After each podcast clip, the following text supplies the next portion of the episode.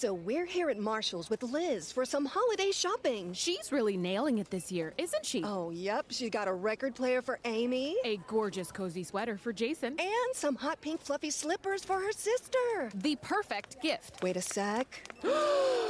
She's getting a pair for herself. Well, with prices this good, it would be rude not to. You know what? She totally deserves it. Oh, totally. Happy holidays, everyone. See you at Marshall's. Fabulous brands. Feel good prices at, at Marshall's. Marshall's. And I know you're feeling pretty good about yourself right now. Pretty confident. But you know something? I know that deep down, down there... What? And where?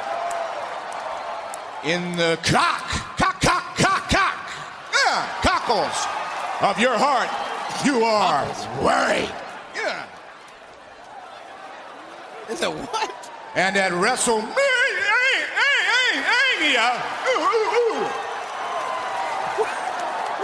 hey, hey, yeah. Ooh, ooh, ooh. Ah, you gotta love Goldust and his Tourette's back in two thousand three on Monday Night Raw. That happened this week in history. And I will play the entire promo later on.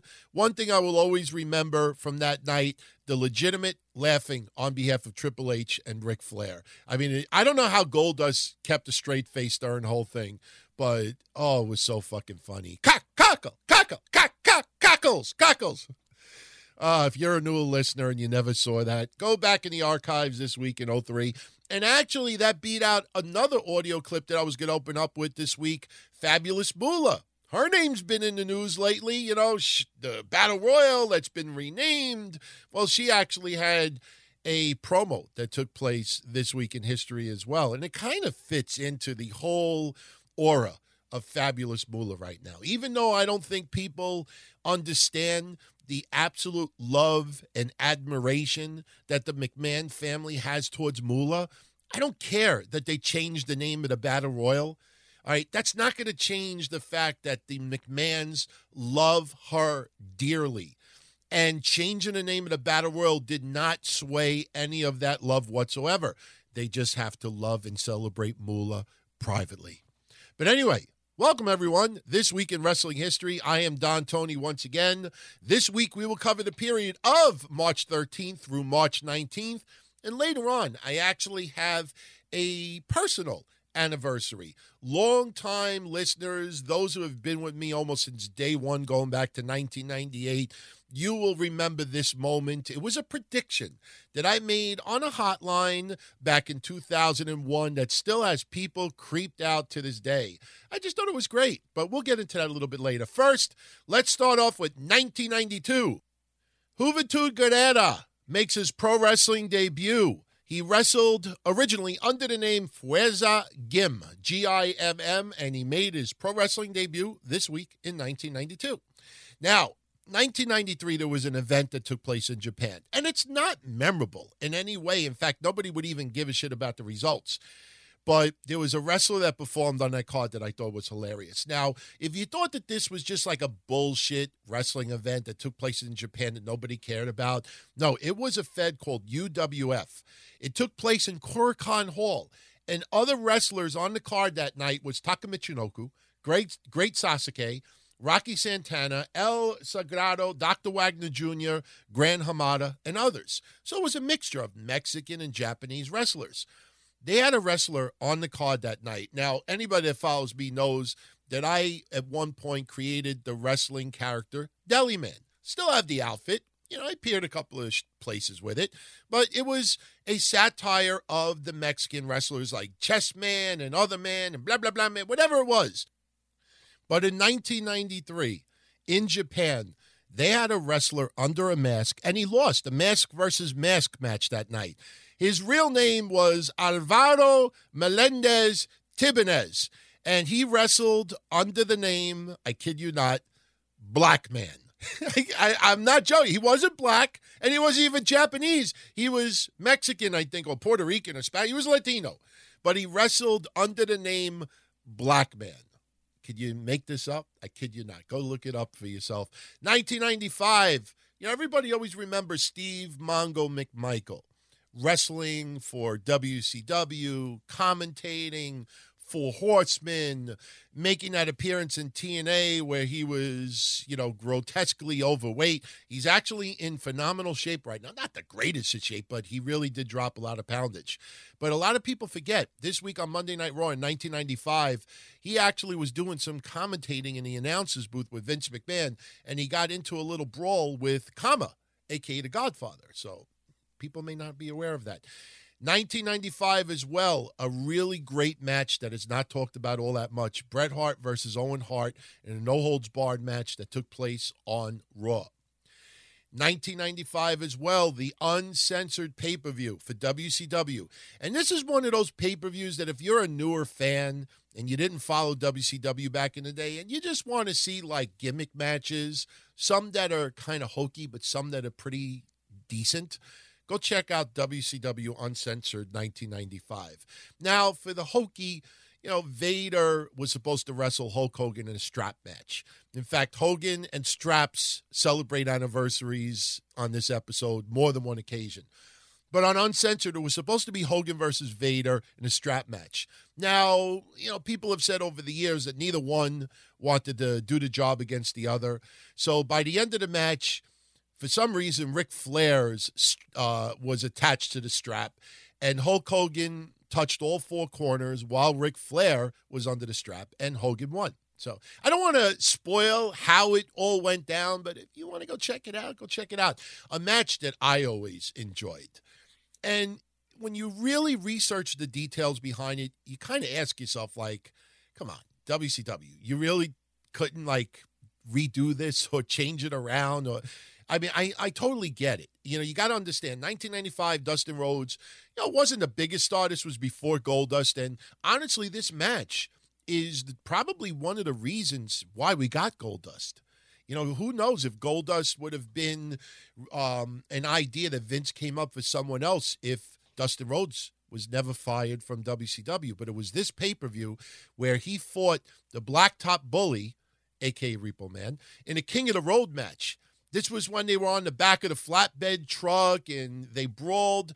Now, they weren't supposed to bleed. That was a big no-no in W C W at the time, but they bled anyway. And the two of them ended up being fired as a result of this. But you read between the lines, this match, this segment was taped several days before the pay-per-view. So, yes, they did a lot of editing, but they still showed, you know, a, a lot of the brawl on the pay-per-view. If you were that incensed about the bleeding to the point where you fire these two guys, why didn't you just force them to redo the match the next day? You know, I, I just don't get that. I mean, they aired quite a bit of it, and then they fired them. So who who knows? But I always I always enjoyed that match. Some people have mixed feelings about it. There was also a match, you know, that was kind of hokey as well. Mark Merrow versus Arn Anderson in a boxer versus wrestler match. You know, I don't want to give anything away, but it's an interesting pay-per-view if you just want to see a random W C W event. Now we fast forward to nineteen ninety-seven audio clip. Let me just paint the picture. Now, I want to just let everyone know right off the bat that this week in history, only two WrestleManias had taken place. WrestleMania eighteen, WrestleMania twenty. A majority of the WrestleManias take place between the last week of March and the first week of April. So you will not hear too much as far as WrestleMania this week, but two WrestleManias did go down this week. Now, getting back to what I was saying earlier, as far as nineteen ninety-seven, Bret Hart was going to face Steve Austin at WrestleMania, one of my favorite matches of all time. You know, when Steve Austin passes out because of the blood, blah, blah, blah, blah, blah. A lot of people don't realize that a week before, this happened on Raw. Psycho Sid faced Bret Hart in a steel cage match, and Steve Austin got involved in this match, and he kind of, you know, they kind of tried to play off that Austin was going to help Bret, but, hell, you know, accidentally screwed Bret, or, you know, and you look at the Montreal Screwjob later on in nineteen ninety-seven about Bret being screwed, and then you go backwards to March of nineteen ninety-seven, and you're like, hey, you know, they were doing a storyline where Bret was being screwed as well. The, of course, with Steve Austin. But After the match was over, Bret Hart was in the ring, upset. Vince McMahon, who was mostly commentator, you know, storyline at the time, came into the ring to interview Bret Hart, and Bret Hart cut this infamous promo. And to win the title on pay-per-view this Sunday night against The Undertaker. And the Hitman Bret Hart will face the man who tried to help him win the championship here tonight. He'll face Stone Cold Steve Austin in the submission match. And look at that, The Undertaker just slammed the door on the Hitman's chances of becoming the champion. There was no doubt that Bret Hart had this match won. What? Bret Hart was a step away from stepping outside until The Undertaker slammed that steel door oh, right in Bret's face. Oh, wait just a minute. Psycho Sid was a second away from going over the top rope. I mean, over the top of the cage, had it not been for Stone Cold Steve Austin. Exactly. Right. Nonetheless, ladies and gentlemen, who's the man?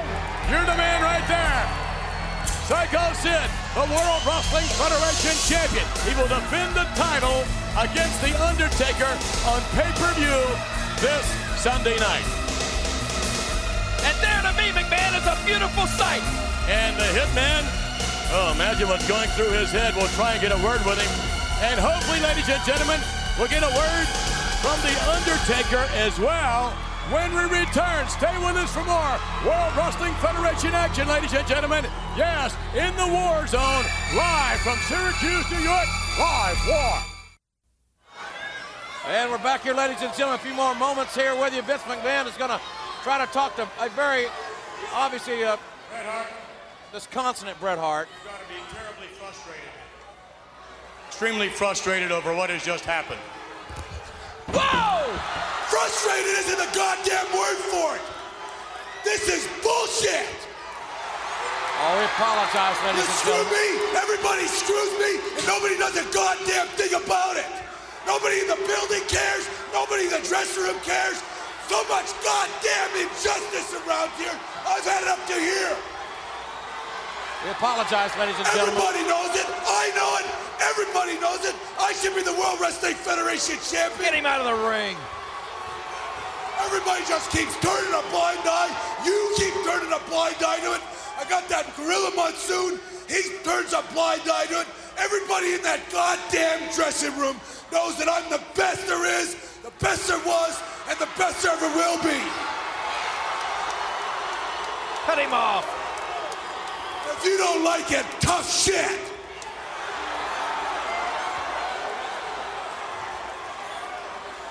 Well, obviously, we got... Uh, my I- ass, Brett. All you want to do anytime you go in the ring is cry like a baby. I tried to go out there and help you, and you threw it all away because you're a loser. It could have been you and me for the championship at WrestleMania, but you blew the whole damn thing because you're a loser. You know why they call you, you Stone Cold? Because your stones are so cold. Your stones, you won't come out here You're and step in the ring with me yourself. You always got to jump me from behind. It. You got, got the guts to come out here. Come on! Everybody knows whether it's Psycho Sid. Ladies and gentlemen, we apologize if for the actions of Bret Hart, who had that snapped. That belt belongs he has to you. Lost it. You are wrong. Uh-oh, that look is out. My belt. You know We're going to try and stay with this as long as we can. Bret Hart, ladies and gentlemen. And this is completely had... out of control, McMahon. Yeah, I know that. Oh, this is not going to be a this is going to be a fight here. Bret Hart. Bret snapped. He's lost it. Wait yes. a minute. Wait just a minute. It. Oh, wait a minute. Business just picked up. Bret Hart, ladies and gentlemen, has gone berserk and oh no, no. What? From The Undertaker. Bret Hart knows The Undertaker. And there's there's Austin. Austin. There's Austin. Austin. Every good Bret Hart. Psycho Sid challenging The Undertaker. The hell with waiting on WrestleMania.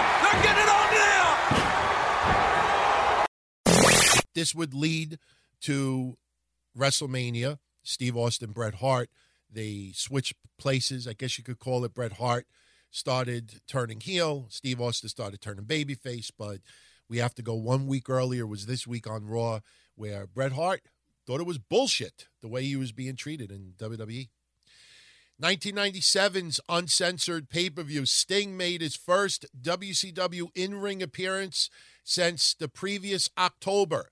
And the only reason why I'm mentioning this is because whenever you see W W E airing segments of Sting from Nitro or W C W, they always show this one moment where Sting is in the middle of the ring with the baseball bat and he's beating up like eight different members of the N W O. The, I'm sure you've seen that clip a thousand times. It was this moment this week in nineteen ninety-seven. Now, as far as the match itself, that was the precursor to Sting's return. We had a three-team elimination match. It was Team N W O versus Team W C W versus Team Piper. Don't know what the difference between Team W C W and Team Piper was, but the teams were, for N W O, Nash, Hall, Savage, and Hogan. Piper's team was Piper, Benoit, Jarrett, Steve McMichael. Big Show's team, uh, which is Team W C W, Big Show, Luger, Scott Steiner. So that's pretty much how it went down. Now, the stipulations in this match, because the N W O won, they could challenge for any championships that they won. Had Team W C W won, the N W O would have been forced to vacate all the titles that they had, and they would have been banned from W C W for three years.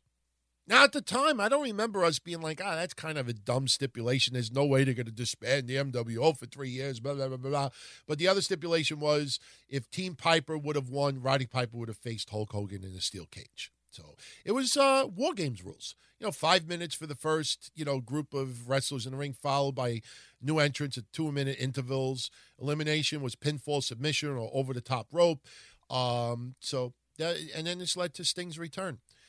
This week also in nineteen ninety-seven, a very important moment in the Dudleys' history. Now, the Dudleys are one of the most celebrated tag teams of all time. Our generation, one of the top, obviously.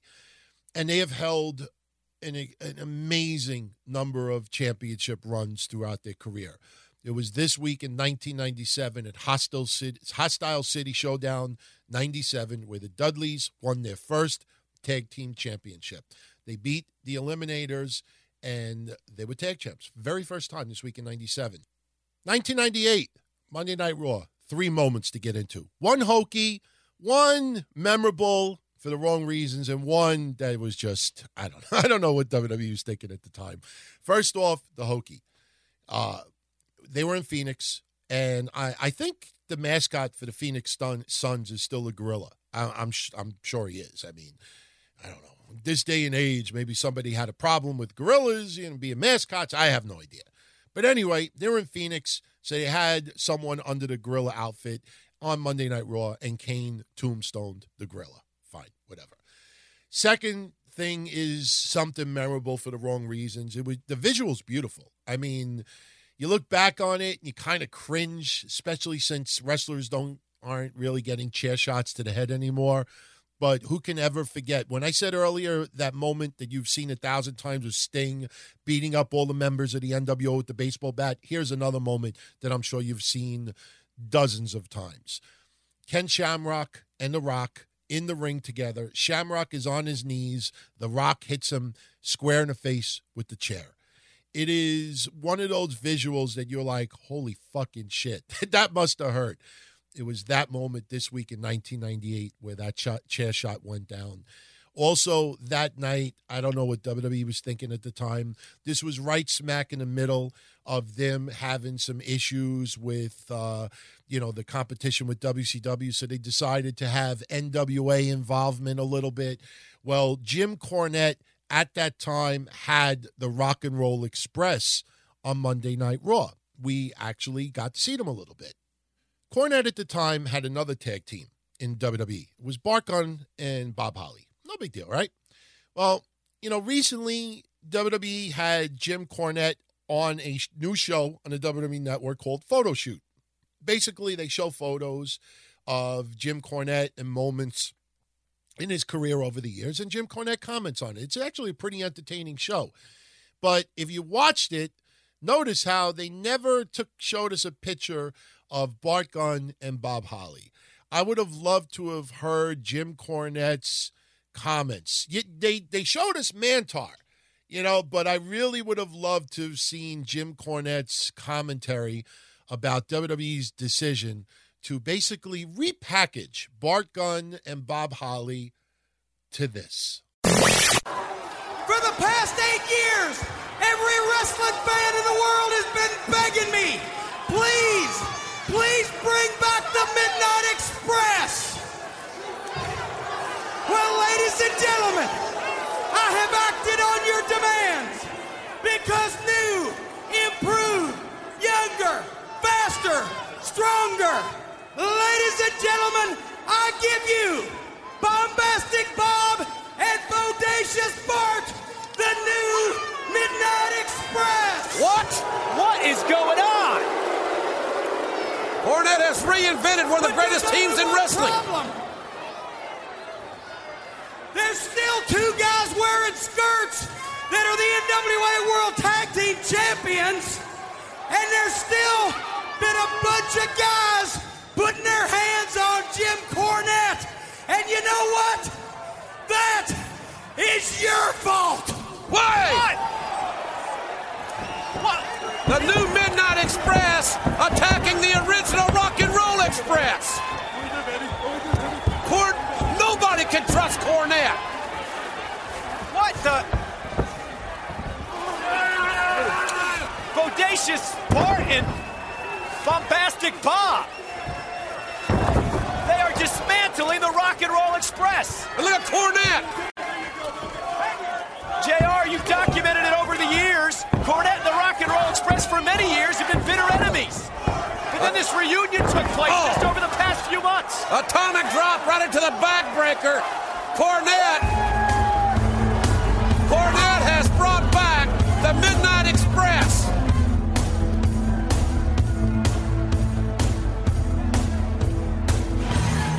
J R, what is, what else is going to happen tonight on Raw?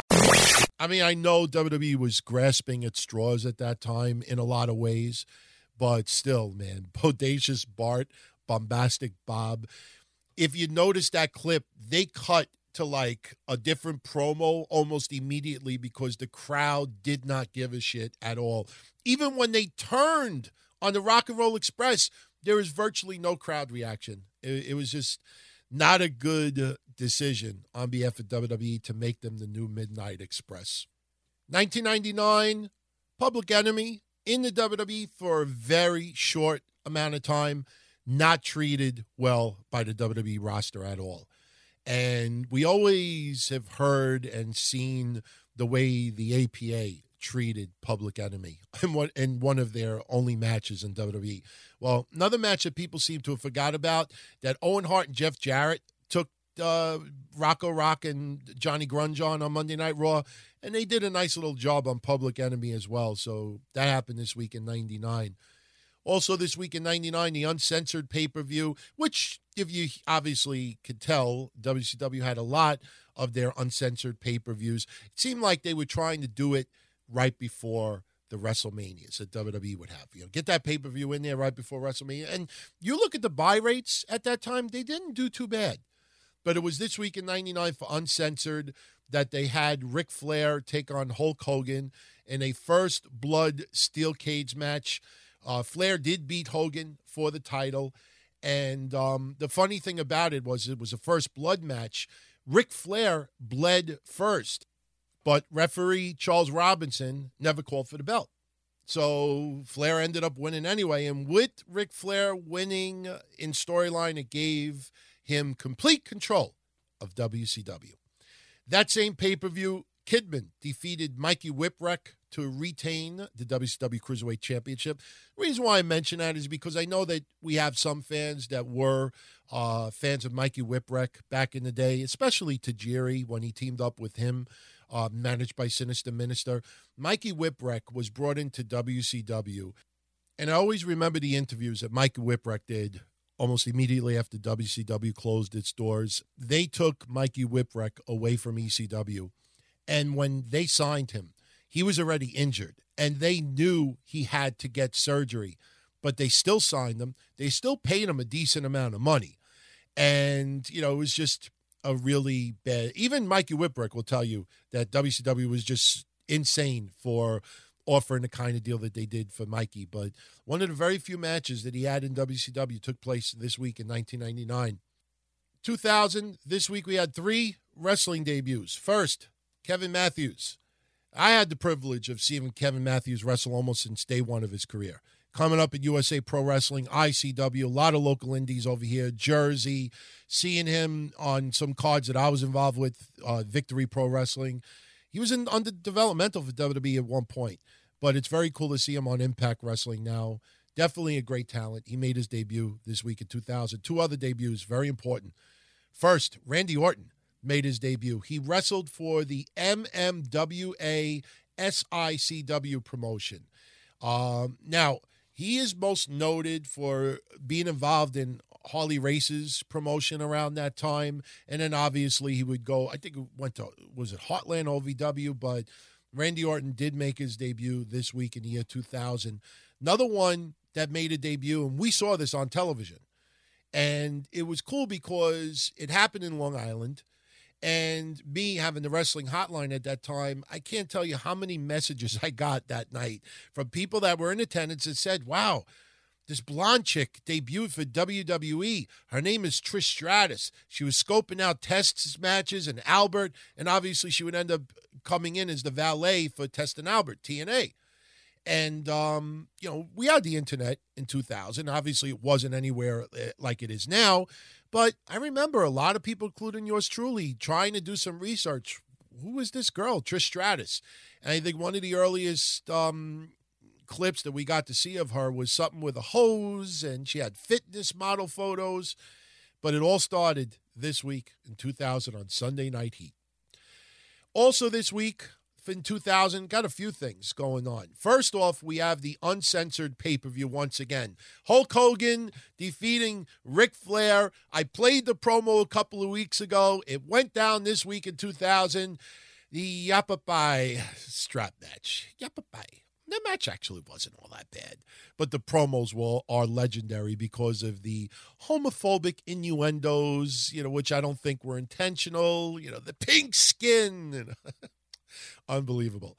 You might also remember I talked a couple of weeks ago about Brian Knobbs losing the hardcore title to Three Count, and all three members of Three Count were the hardcore champion in W C W. Well, it was this week on Uncensored that Brian Knobbs defeated all three members of Three Count to get the hardcore championship back.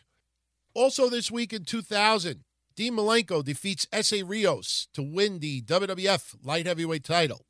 In fact, it was this week in history where he won it and he lost it. He had the belt for exactly one year, I think three hundred sixty-four days.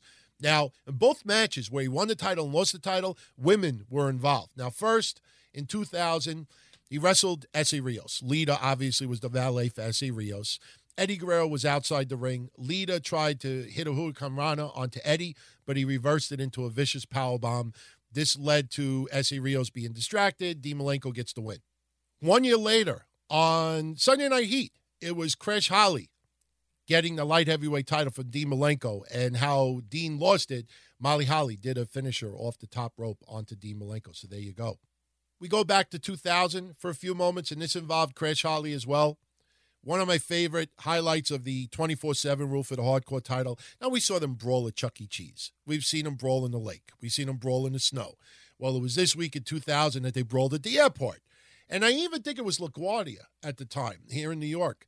Uh, Pete Gass had uh, decided to beat up Crash Holly at the airport. Tim White was the referee, and he pinned him at the baggage claim. And then Crash Holly hits Pete Gass with a scale, gets the belt back, and runs down the luggage chute. Funny, funny shit. That's a belt that I have said for so many years now on all the other shows that W W E should have brought back. All right, I know it's not supposed to be just comedy, and they don't have to go brutal, hardcore like they used to, but the twenty-four seven rule had so much comedy instilled in it, and it still lives up to this day. It still has shelf life. You watch it, and you're entertained as fuck. So there you go. Now, with Moolah's name all over the news for the wrong reasons right now, I was going to open up this episode with a promo by Moolah. I decided to go with a little Goldust, you know, instead, obvious reasons. But It was this week in two thousand where Bully Ray gave Mae Young a powerbomb for the second week in a row. And, you know, she had already had a neck brace, but this is the powerbomb that everybody remembers. With Bully Ray, powerbomb Mae Young off the stage, through a table, and they stretchered Mae Young out. What a lot of people forget was a little promo that Fabulous Moolah cut immediately after Mae Young was taken out in an ambulance. We're back live on Raw, ladies and gentlemen, but earlier tonight, Bubba Dudley and his brother Devon once again did the most heinous, unspeakable thing, coming off the stage, King. That's, that's got to be at least ten feet, driving the eighty-year-old Mae Young from the stage through a table to the concrete floor. And did you see Mae's head bounce off the... Just watch the back of her head bounce off the floor. I, I, I'll tell you, I've said, I've said it before, I've never seen anything like this. Oh. I understand Michael Cole is uh, standing by. Then we'll get an update now on Mae. Moolah, how do you feel after watching your best what friend... What the May- hell do you mean, how do I feel? I don't feel a damn thing. The bitch got what she deserved. What? That's exactly right. Listen, no one ever heard of Mae Young until I brought her into this organization. I brought her in, she was nothing, and she's still nothing as far as I'm concerned, but... When I brought her in here, what appreciation did she show me? She disgraced me and all the organization by showing her puppies, giving birth, and stealing my spotlight. I'm a Hall of Famer. Do you understand that, Michael?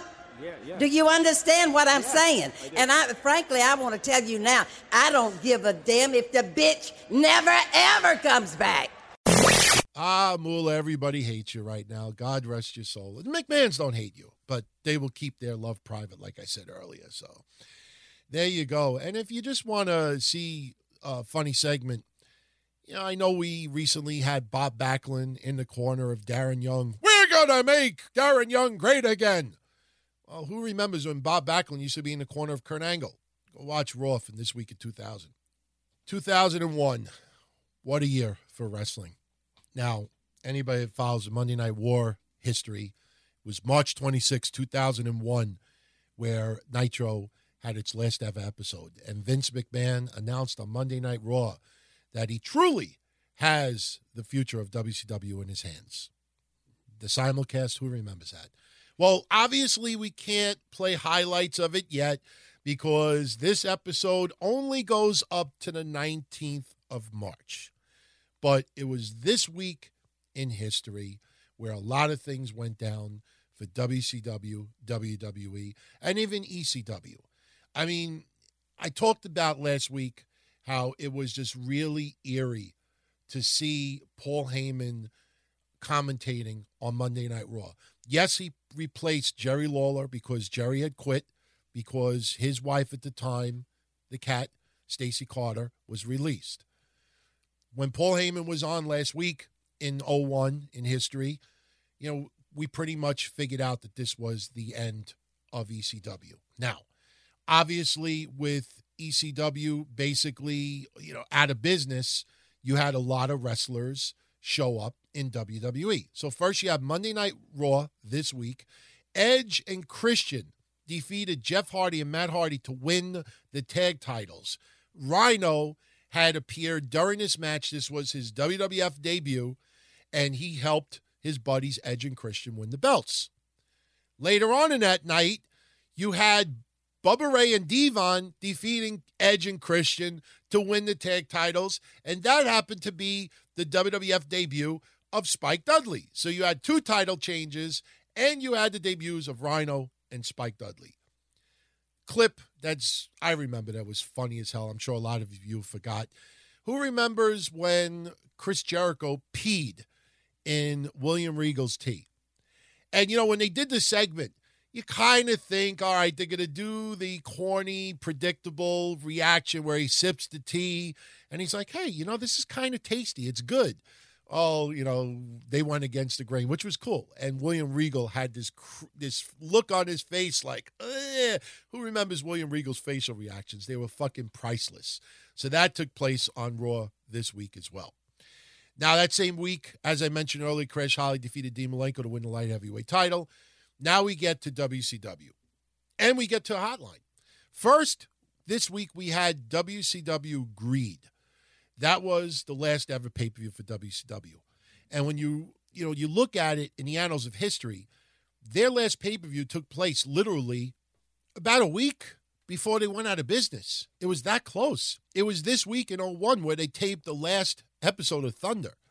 So literally eight days before W C W closed its doors, they had Greed, they had Nitro, they had Thunder, all taped within a week before they closed their doors. Now, the main event for the Greed pay-per-view with Scott Steiner defeating um, Diamond Dallas Page in a Falls Count Anywhere match to retain the W C W title. Because Diamond Dallas Page lost, he was banished from W C W. Obviously, it was only for a week, but still, that was the stipulation. We go less than twenty-four hours later, and now we're watching Monday Nitro. It's the next to last episode ever.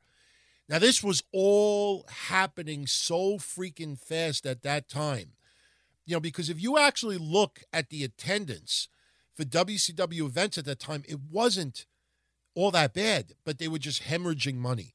And it just, they couldn't keep up. And the A O L Time Warner merger spelled, you know, the end of W C W.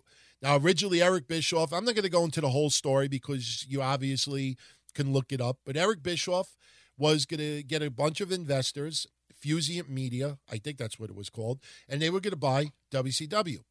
And everything was pretty much set to go, but then at the last minute, they said, you could have the library, you could have the promotion, but we're not keeping you on the Turner Networks anymore.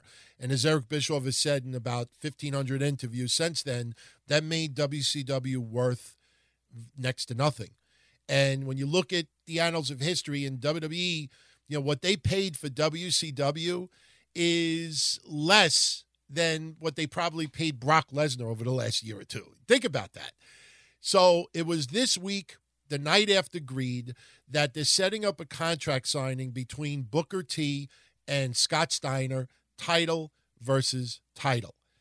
And Eric Bischoff was not at the arena, but he was going to make an announcement. And at this time, we thought Eric Bischoff and his group was buying W C W. Then the news wires broke the day earlier.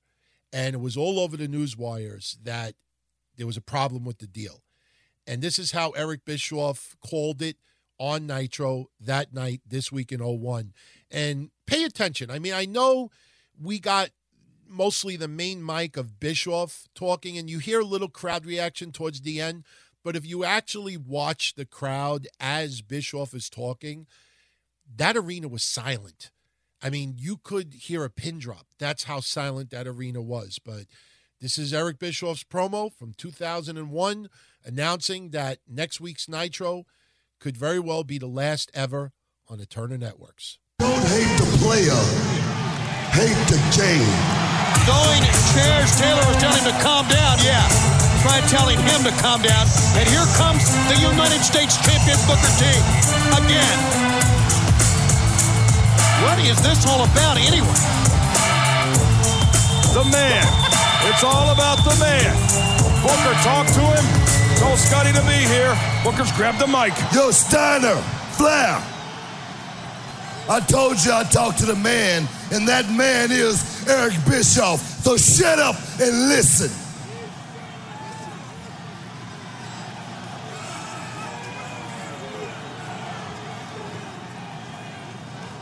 Thank you, Booker. For those of you in the arena and all of you watching around the country this evening, I very much would have chosen to be there tonight in person if I could be, but given everything that's going on tonight, uh, that's just not possible. Many of you may know that for the past six months I've been working with a group of people whose goal it was and is to acquire World Championship Wrestling and to grow it once again to become a competitive, dominant wrestling organization worldwide. But recently we've hit a couple roadblocks that may be, in fact, brick walls. And while it is still in my power, I want to do something befitting of what could be very well the last night of wrestling on the Turner Networks. Given the fact that wrestling has been such an important part of Turner's history in the, over the past twenty-nine years, I've been thinking over the weekend of what I could do to provide as exciting of a program that this as this historic event should be. To that end, I want to make an announcement now that next Monday night in Panama City is indeed going to be a night of champions. By that, I mean every championship will be up for grabs, starting with the World Cruiserweight Championship, the Cruiserweight Tag Team Championships, the World Tag Team Championships, the U S title, and the World Heavyweight title will also be up for grabs next Monday night in Panama City. And Scott Steiner, Booker T, I want you to, to be aware now that your match is going to be a title versus title match. The contracts are prepared. A W C W representative is standing by to make sure that the contracts are executed. Read them carefully, sign them. Be prepared to defend your titles next Monday night. And also, given the historic nature of this occasion and my relationship with this company for nearly ten years, I want to personally extend an open invitation to any former, and I mean any former, World Heavyweight Champion in W C W to join us in Panama City. And don't be afraid to bring your boots with you. It was so eerie that week, but you know, me personally, as a wrestling fan, it was hard, man. I mean, it wasn't to the point of tears. It was disappointment. I mean, it was disappointment and excitement because obviously W W E was, you know, on such momentum at that time. But I was a diehard E C W fan from day one. I did not want to see its doors closed. I was one of the few that still enjoyed the promotion up until its very end. You know, I pushed tickets for E C W for the last year before they closed its doors. And a lot of people bought the tickets from me. I used to always sell the tickets that I, I needed to sell for W for E C W. Um, but obviously the roster wasn't what it used to be. And it was very, very tough. And, you know, with W W E going on Spike T V, that really killed E C W in a lot of ways as well. And then you have W C W, you know, pretty much closing its doors. So the Monday Night Wars were pretty much over. So you were kind of, you know, like anticipating the excitement of what's going to happen in the future. But at the same time, you know, in a matter of months, you lost E C W and W C W. It was kind of rough being a wrestling fan at that time. And again, it wasn't depressing. It was disappointing. And you kind of, you knew that the wrestlers weren't going to just retire. So you kind of anticipated some excitement, but still, as a wrestling fan, to see those two companies go out of business, it wasn't a positive. So there you go. Now, as far as yours truly, in as far as my personal history, any longtime listener knows this story. I think it's even on YouTube if you want to hear it. But you know, just to share a little personal memory. And trust me, there's thousands of people that still follow wrestling that will vouch for this. And kind of sucks that I didn't fucking record my hotline reports all the time in oh one. I mean, I recorded many of them, but because there was so much going down, there wasn't podcasts at the time. And as I mentioned last week, fifty-six K was the connection of choice to get on the internet. It would take minutes to download a one mega megabyte picture compared to a second now. So you couldn't just upload thirty, forty megabytes of audio and just, where are you going to play it? Where are you going to stream it? So so I did my hotline back then from nineteen ninety-eight until around two thousand four for the most part. And there were other hotlines as well. And who could re- forget those hotlines? Iron Mike, the Chokeslam Wrestling Hotline, Captain Ivan, Dominic Valente, who is still going strong, still doing his hotline to this day. I kid you not. But Captain Ivan had a very popular hotline as well. And it was this week in two thousand one where we learned that Vince McMahon bought W C W. And Captain Ivan asked me to come aboard his hotline to talk about it a little bit. And I went on his hotline report, and I'm kind of disappointed that we didn't record Ivan's reports at the time. I mean, there was a lot of competition amongst hotlines. I mean, that's what we did at that time. So there really would have been no reason for me to record Captain Ivan's audio reports, but he had me on as a guest. And it was the day that they announced that Vince bought W C W. And, you know, I know haters, you know, hate when I pat myself on the back, but it's just a cool memory. I mean, it was just eerie at that time, and it's cool. And I'm not talking about it to try to brag. I'm just telling a story. But I went on his hotline, and we're talking about the sale, and he said, how do you think this is going to go down on T V? And I said, honestly, I said, right now, you know, Shane McMahon and Vince McMahon are feuding with each other. So I would would love to see maybe a simulcast where, you know, we have Nitro and Raw on T V together, and then Shane McMahon shows up on Nitro, and he announces to everyone that, you know, McMahon did buy W C W, but it was Shane McMahon, not Vince McMahon, and then it could set up W C W versus W W F, Shane owning W C W, Vince owning W W F, and you go from there. And that's exactly how it went down. And you know what the coolest thing about it is? How many times have you listened to people tell stories, do interviews or whatever, and they'll tell you that, oh, they buried the hatchet, blah, blah, blah, blah, blah, blah, or they tell you a story where they hung out with blah, blah, blah, blah, and that person's usually deceased. So you could make up any story you want, say, yeah, I did this with this person, or I had this, and they, that person can never turn around and say to you, you're full of shit. See, Captain Ivan is alive and doing well. Tons of my listeners that go back to the hotline days are still around. You know, you're a wrestling fan, you're usually a wrestling fan for life. You know, there's a lot of lifers out there. You stick with it through thick and thin. And there are tons and tons of listeners going back to the hotline days. I remember that night. And it was funny because when it went down like that, people thought I was possessed by the devil. I kid you not. There was seriously people that are like, you work for W W E. You're possessed by the devil. I mean, I, I know you look back on it and haters are going to be like, oh, anybody could have predicted that, Shane versus Vince. But I gave every little detail almost identical. And it was just envisioned in my head how I thought it would go down. Now, longtime listeners will know that I've envisioned other, you know, storylines and swerves and stuff like that in years since, but that moment to this day is my favorite moment of ever doing hotlines and podcasts as far as predictions go. Seriously. And it, it was cool. I mean, it was just, I, I stepped in shit, really. If you look back on it, I stepped in shit. But still memorable, and it's amazing it's that many years gone by. Seriously. two thousand two, we had another debut for W W E. And I'm shocked to shit that nobody talked about it this week. I looked at all the history. Nobody brought it up. Unbelievable. And I remember it for one particular reason, and if you've never seen the actual debut of Brock Lesnar for W W E uh, T V, go check it out, This Week in oh two. Here's how it basically went down. Monday Night Raw, you had a hardcore match between Maven and Al Snow, a match nobody really would, I think, remember. And then towards the end, you had Spike Dudley get involved in the match, and then Brock Lesnar hit the ring.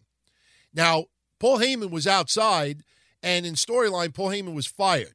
So everybody was wondering, why is Brock Lesnar here and why is Paul Heyman here? So Paul Heyman was Brock Lesnar's advocate since day one. They've had some storylines, you know, Brock Lesnar F five'd Paul Heyman at one point. I mean, there's some moments in history. But what I will always remember from this night is not just how vicious the power bombs that Brock Lesnar gave to Spike Dudley. But if you watch the first power bomb, he tosses Spike Dudley up in the air and catches him. And yes, I know Spike Dudley is tiny in size, but if you really watch it, it's fucking impressive. But if you're curious and you've never seen it, you want to hear audio, you know, just the, the audio part of it of how he debuted. Here it is. It's only a couple of minutes, two, three minutes. Brock Lesnar making his W W E debut. And that's about these two. That's hardcore matchup. Listen, see, if you had any brains, you'd throw some hair up there to try to cushion those blows. Stay down! Stay down!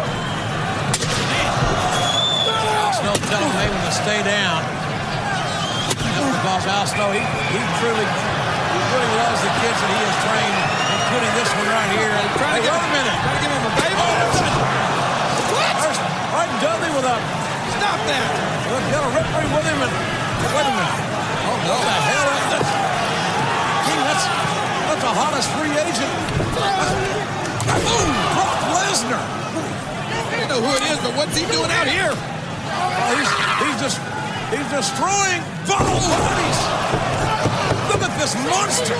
My God, the size of this Wait a minute! Look at who's at ringside with Brock! Oh, my God. What the hell is that vermin doing here? Paul Heyman at ringside. He's been fired. He doesn't work for this, this company any longer. What is he doing out here? And you don't think. He's shouting instructions to, to Bret. Oh, my God, did you see that? It's like trying to hurry up around in this hardcore matchup. Oh, God, the whole strength. That is a scary strength of a spike. It's being broken in half. And that hideous Heyman. What is he even doing here? Did he buy a ticket? What? Got a second out. All right. What does this mean? What is Brock Lesnar? Paul Heyman? What's next? Another wrestler who made his debut this week, Zach Allen. He made his pro wrestling debut this week in two thousand two. He was trained by Truth Martini. And on March sixteenth, two thousand two, he wrestled his trainer. It was teacher versus student. They wrestled for the Independent Wrestling Revolution promotion. And some other wrestlers that were on that card that night, Jimmy Jacobs, Chris Sabin, Madman Pondo, Truth Martini, and Brimstone. So, you know, it was a pretty decent card. Yukon Braxton was on there as well. So, uh, memorable moment. I mean, I never liked Zach Allen as far as wrestling goes. And it's nothing personal against Zach Allen. I know over the years some people have thought he was a dick and all that. The two things I didn't like was, since I'm in the insurance business, I always thought it was a massive insurance risk. That's number one. And number two, just as far as suspension of disbelief, all you got to do is just hook his leg when you pin him. How's he going to kick out? He's got no other leg to kick out with. You know, but suspension of disbelief, we're not supposed to think about things like that. Didn't he pin the Big Show once, like after Raw went off the air? I, I that's just entering my mind right now. But still, you know what? You give that motherfucker all the credit in the world for overcoming a disability and living his dream. Seriously, and I mean that completely sincere. So this week in two thousand two. Also this week in two thousand two, and here is probably the longest audio clip I'm sharing with everyone this week. Hulk Hogan versus The Rock, WrestleMania eighteen. Bravo to every fan who was in attendance that night. You made that match more memorable than you could ever know. Because, yes, it was passing the torch. Yes, as Jerry Lawler said that night, it's like Babe Ruth and Barry Bonds having like home run derby with each other. You just, it was surreal. And the storyline leading up to it, the N W O were the bad guys. W W E, Vince was, Vince was trying to inject a poison, which was the N W O into W W E. And, you know, Hulk Hogan was in the semi and rammed into the ambulance. And The Rock was supposed to be the babyface. Hogan was supposed to be the heel. And the crowd just turned. The crowd made it so memorable with them going crazy for Hogan, you know, taunting The Rock. I think deep down inside, everybody knew that The Rock was, you know, the future. I mean, there's no disputing that. And the fans, obviously, you know, had a love-hate relationship with The Rock at that time. But I'm not playing the audio from WrestleMania eighteen, because anybody could play that audio. And honestly, it would not do that match justice by just playing audio. The crowd made it so fucking memorable. The crowd reactions were just awesome. But the night after the match took place, you know, we had a main event that night, which was Hogan and The Rock teaming up to take on Hall and Nash. I think a lot of people forget Hogan's promo the following night, The Rock's promo, Hall and Nash basically going back and forth with them. But not only that, you know, you remember WrestleMania eighteen and how the crowd just really came, went behind Hogan and ate up The Rock. You know, The Rock had a lot of work to do the following night because the crowd was still turned on The Rock. And by the end, you could hear the crowd, you know, backing The Rock once again. I mean, this is a, a great example of someone who has the crowd against them. And without doing anything really to turn babyface, you know, all he did was show respect for Hulk Hogan. He didn't do anything. He was just being a rock. But he just had the knack to get that crowd who, in the beginning, was totally against him. By the end of the promo, the end of the segment, they were totally behind him. The audio's about seventeen minutes long, to be precise, but I think it was enjoyable. This was the night after WrestleMania eighteen. Hulk Hogan, The Rock, Hall, and Nash cutting their promos, which would set up their match later on. Enjoy. Give me Hollywood Hulk Hogan.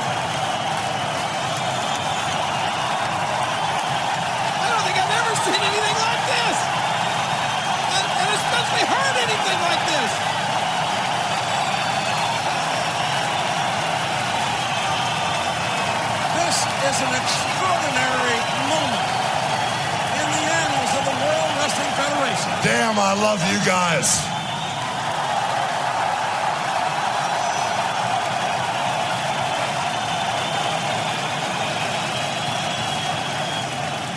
To be honest with you, at WrestleMania, I expected a lot of things.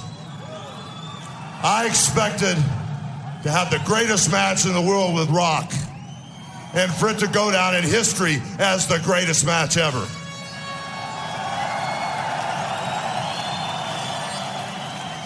I also expected that my N W O brothers, Nash and Hall, would re-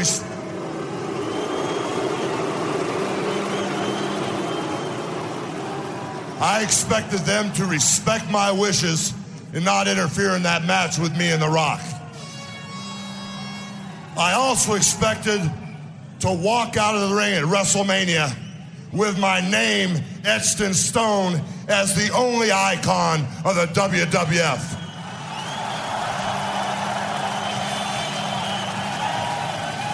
And to be quite honest with you, I also expected to beat The Rock within an inch of his damn life. But there's one thing that I didn't expect. I didn't expect at WrestleMania, seventy thousand people would stand as I came out the aisle and stick with me each and every step of the way. And that they did. And it was unexpected, but it happened. And I also didn't expect seventy thousand people to chant Hogan, Hogan, Hogan. Oh, man.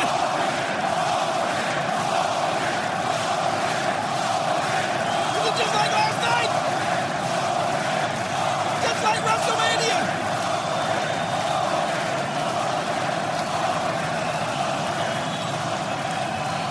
And for that, I want to thank each and every one of you out there.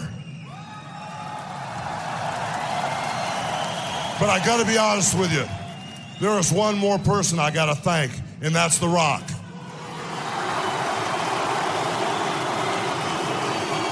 Well, it takes two to have a great match. You know, Rock, I gotta admit, when I came to the W W F, I came here to take you out. I came here to embarrass you, Rock. And just like everybody else that got in the path of Hulk Hogan, I was going to run wild all over you, Rock.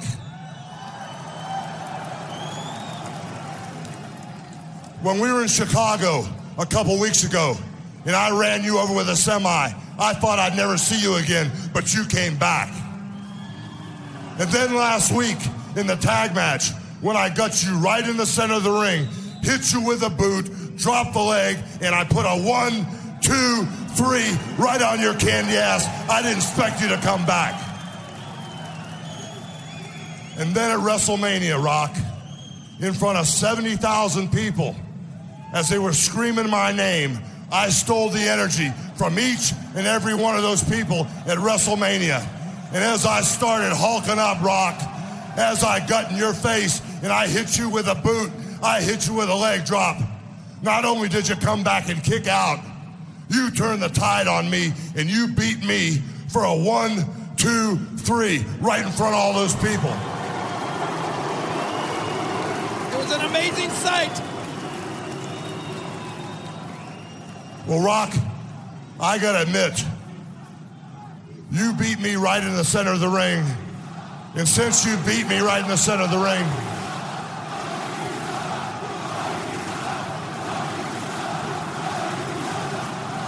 that partisan Hogan crowd seemingly here tonight. Since you were man enough, Rock, to beat me right in the middle of the ring, I was man enough to walk over and shake your hand after the match.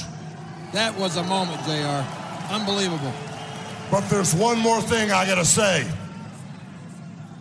I just want you to know, Rock, it might not meet, it might not be today, it might not be next week, but someday, Rock, Hulk Hogan and The Rock are gonna square off one more time, brother. Oh, baby!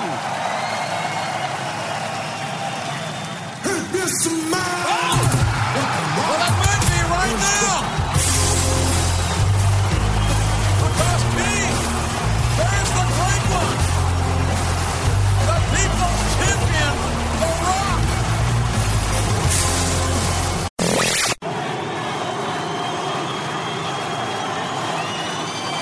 And this is something. Rock's not used to that. Finally!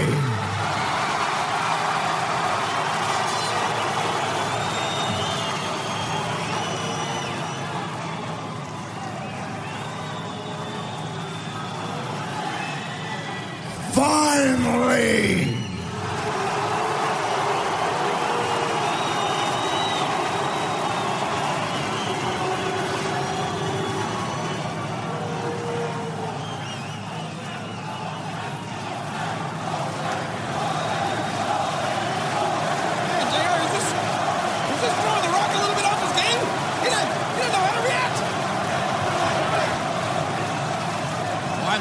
Is quite frankly well under control.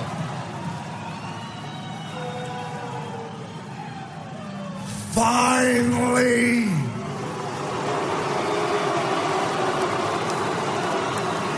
The Rock has come back to Montreal! And that's a great ovation. Man, man. These fans are something else.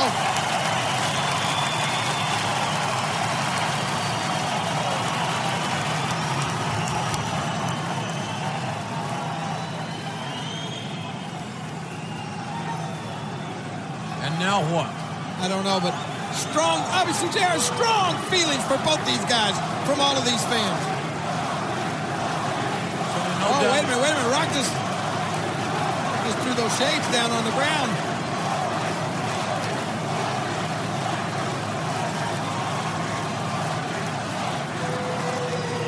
And finally, Hulk Hogan has come back to the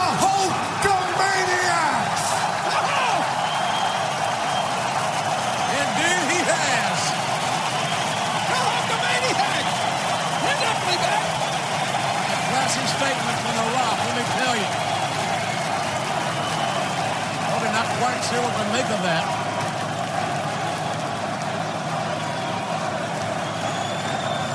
What I love about this, J R, this is uncharted waters for both of these guys. After WrestleMania, everyone congratulated The Rock on the greatest match of all time. And everyone asked The Rock, Rock, how did it feel? How did it feel when seventy thousand strong were cheering for Hogan?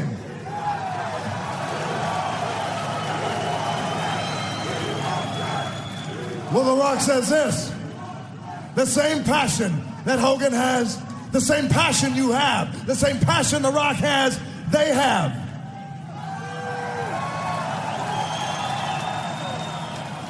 It's that same passion that allowed them to stand on their feet, seventy thousand strong, for thirty minutes straight.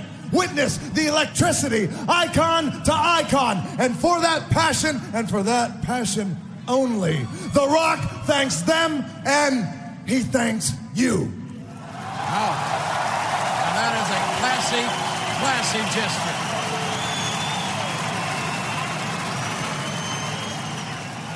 is a classy, classy gesture. And as far as your challenge goes, anytime, any place, it would be, it would be my honor. Wow.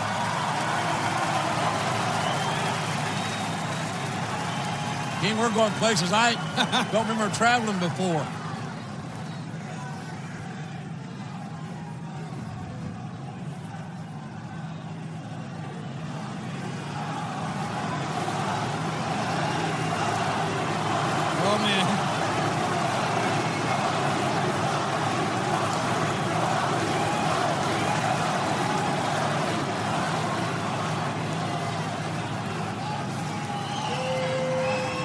But before you and The Rock go one-on-one, before that even happens, there's something that you've got to do. Despite the fact Kevin Nash, Scott Hall, your N W O brothers turned on their WrestleMania, despite that, you still have on N W O colors. Yeah, what about that?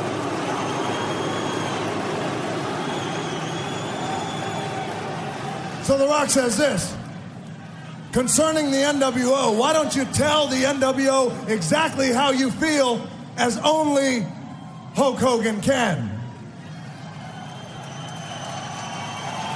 I'd like to know that myself, wouldn't you, King? Well, you got to be careful when you talk. I think we're getting our answer. Tear that shirt right down the middle of the N W O.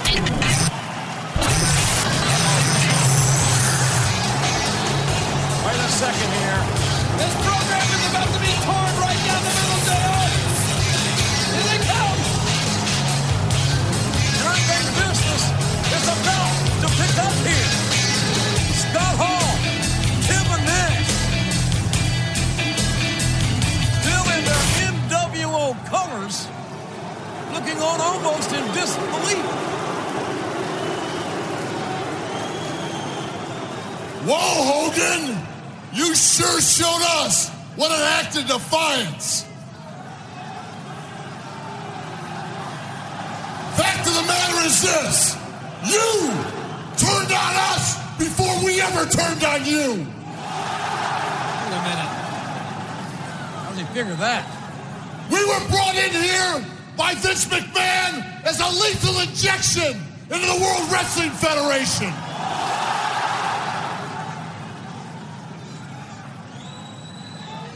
The plan was simple, systematic. Pick one guy, take him out. That first guy was supposed to be Austin. And you didn't get that done at WrestleMania, did you? Go look at them! Look at me, you son of a bitch! Wow. Oh, wait a minute.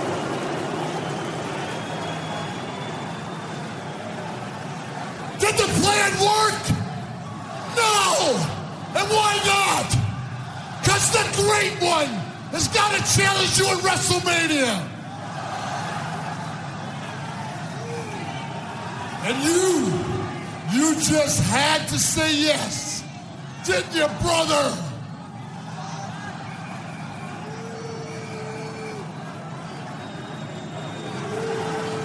We would have beat Austin! Three on one, we would have beat Austin, and then you could have had your match with him.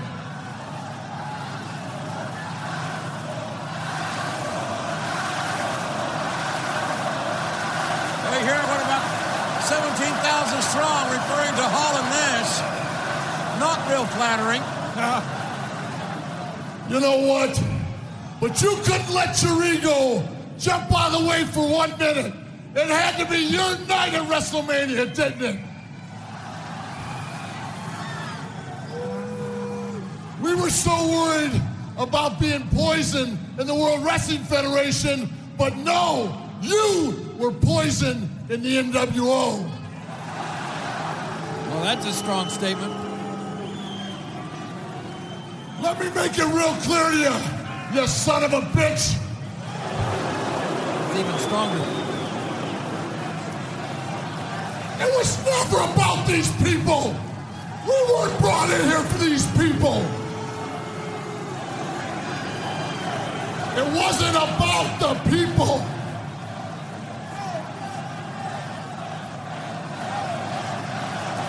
This is a as emotional as I have ever seen the seven-foot Nash. But it is about the fans. Well, The Rock just say something right here. You come out here running your mouth. Wait a minute, Rock.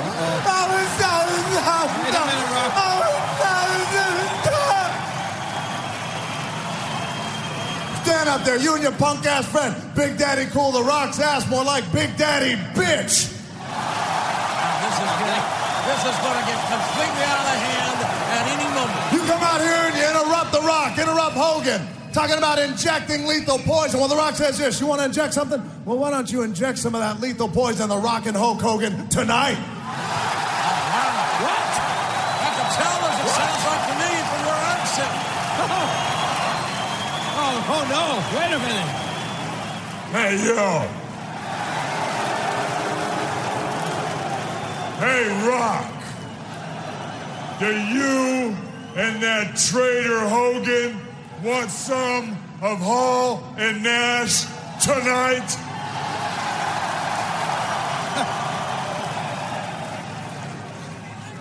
What'd you just say, Chico? I said, hey, Rock, do you and that traitor want some of Hall and Nash tonight? That's what he said, all right. Well, The Rock says this. What are you, stupid or something? That hooked on phonics ain't working too well? You didn't understand, The Rock? Well, how about this? Well, The Rock will tell you in a way maybe you'll understand. Hey, yo, Chico.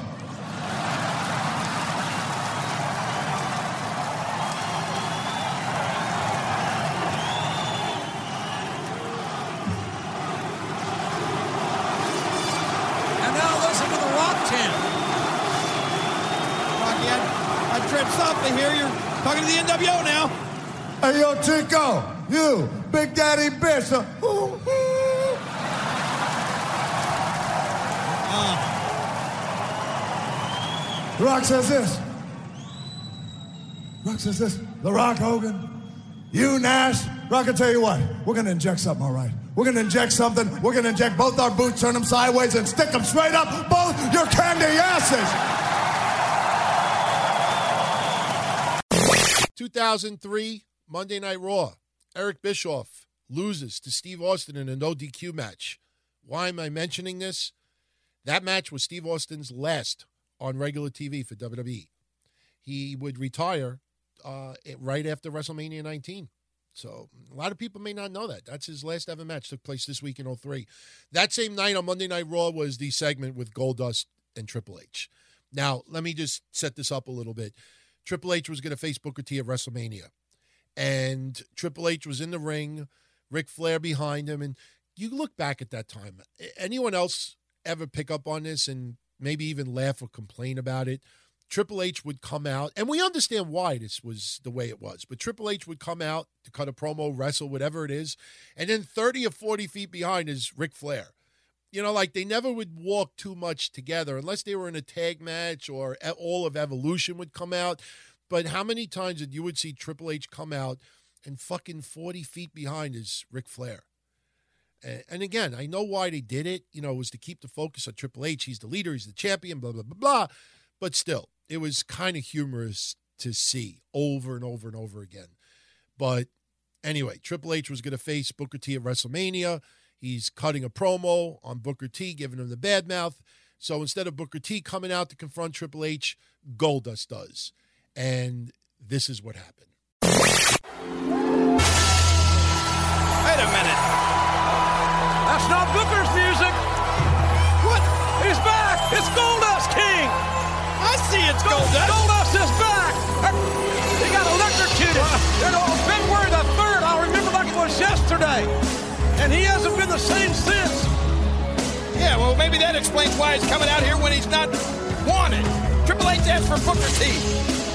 Well, Goldust is... Wait, wait, wait a minute. Booker T's probably in jail somewhere, right? Oh, stop that. What? How dare you? Maybe he mugged somebody on the way to the matches.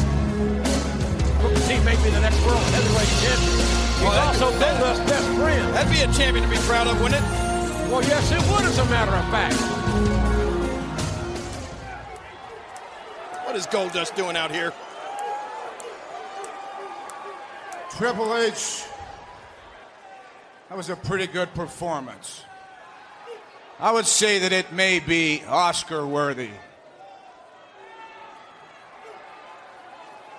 And I know you're feeling pretty good about yourself right now, pretty confident. But you know something? I know that deep down,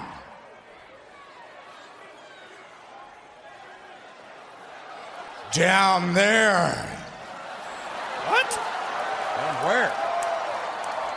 In the cock, cock, cock, cock, cock, yeah, cockles of your heart, you are worried. Yeah.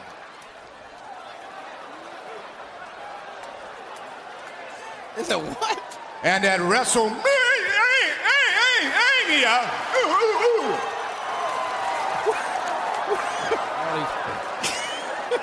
You're going to find out that you cannot judge a book by its c-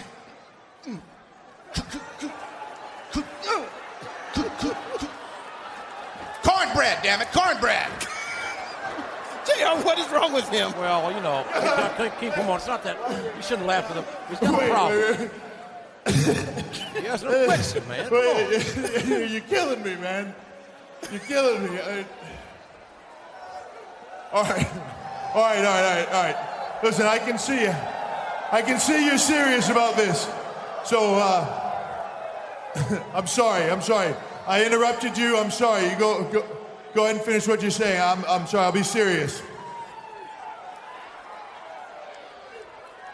When it's all over, said and done, and you, Triple H, lose your world. Tit, tat, tat, tat, world title, title, title, and you will. To book man, then you will mm, never. Hold on, hold on. Wait a minute. I think I know where you're going with this. Go something like this. I will n- n- n- never f- f- f- f- f- forget the name of n- n- n- n- name of g- g- g- g- go. Oh, hey, Goldust had heard about it. It's got an affliction. It's not funny. It's Goldust knocking down the world champion and knocking down Nature Boy Ric Flair. Goldust standing up for his friend Booker T. A Triple H with a big club-like right hand taking down Goldust. Now he's about to be afflicted. And the world heavyweight champion put knuckle knocks all over the head of Goldust. And Flair now, it's a two-on-one assault. Well, Goldust had no business being out here to begin with. Everybody that afflicted, well, he's he needs to be at home somewhere. He's Booker T's best friend, and now look at this. Well, Flair holding Goldust. Those fighting hard, cheap shots. Here we go. Come on. This will afflict him. This is too much. Hey! Wait a minute! There's Booker T! Out, Nate! Booker, oh, Booker T! Just knocked down Flair! Goldust back up his way out of the pedigree! Booker T is lighting up Flair! And here comes the game! Oh, Booker T with the right hand! Booker T with the right hand! The number one contender for the world title! Look at Nate! He's all over Booker T! We're trying to pull Booker T off the, the world's heavyweight champion! And, oh, oh, Booker T reverses! Yeah! The big boot right to the face! Look at that, he's got straight shoes on! What's he trying to do? Straight shot to the face of Flair! Look out! They're elevated! Goldust back up! There goes the world's champion! Look out! Get out of there, Nate! Flair trying to, trying to get out of the ring, but oh, no avail! Get out! Let Nate go! Not today, sucker! Move! Oh, thank goodness. Triple H pulled Flair out of harm's way. Booker T just lit this place up. And Goldust on his side. And the Triple H may be looking at the next heavyweight champion of the world. two thousand four, WrestleMania twenty. Do I need to say anything else? It's probably one of the most popular WrestleManias of all time amongst fans out there. And when you look at all the matches that took place, yes, Goldberg versus Brock Lesnar was just the drizzling shits. You know, it's it's memorable for the wrong reasons. But you had a lot of other memorable moments that night. One of the moments that I still remember in my mind without, you know, having to see it was the outfit that Trish Stratus wore that night. And you look at it now, you're like, yeah, what's, what's the big deal? She's wearing like khakis and boots and all that. But I can't tell you how many people were drooling when she came out dressed the way she did. She just looked really hot. She turned on Chris Jericho and she starts making out with Christian. We had Ric Flair, Batista, and Randy Orton versus Foley and The Rock in a three on two handicap match. And by the way, just a little tidbit people may not know, that match of Rock and Sock versus uh, Flair, Batista, and Orton, that was The Rock's last match until Survivor Series two thousand eleven. So after that match at WrestleMania twenty, he was done for seven years. That night, we also had Sable and Tori Wilson versus Stacy Keibler and Miss Jackie in a Playboy evening gown match. The main event, Chris Benoit defeating Triple H and Shawn Michaels to win the heavyweight title. Eddie Guerrero defeating Kurt Angle to retain the W W E title. Undertaker making his return as the Dead Man, defeating Kane. Molly Holly getting shaved bald. I mean, I could go on and on and on. I mean, is it my, me personally, my favorite WrestleMania of all time? I'm not sure of that, but it's definitely in my top five. But that took place this week, two thousand four. As I said earlier, only two WrestleManias went down this week, oh, uh, eighteen and twenty.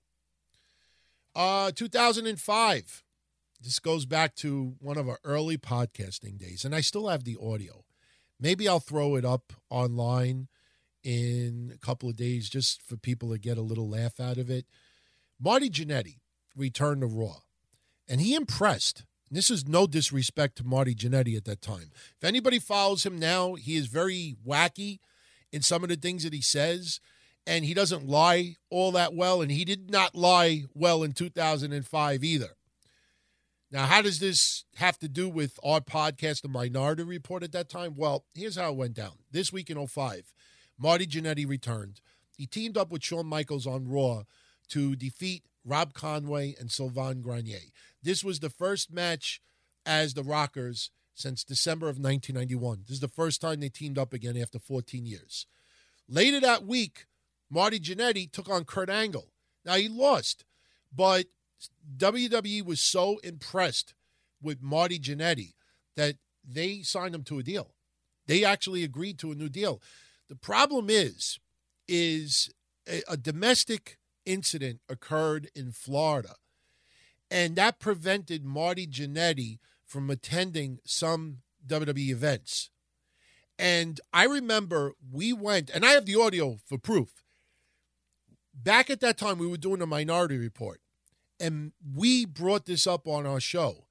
And Marty Jannetty went public and denied it. Now, I'm not saying that like, oh, Marty Jannetty, he acknowledged us. You know, that's the thing that I laugh at people these days, because someone acknowledges someone on a podcast or Twitter, you know, like they get, uh, they feel like they were tweet fucked. I mean, there's nothing wrong with confronting a wrestler and a wrestler confronting a podcast when needed, you know, but some people get so starstruck. Oh my God, he mentioned my name. But back in two thousand five, there were not many podcasts out there. We are one of the originals, and we're still doing it to this day. But at that time, we were in a Minority Report, and we brought up the incident that Marty Jannetty had.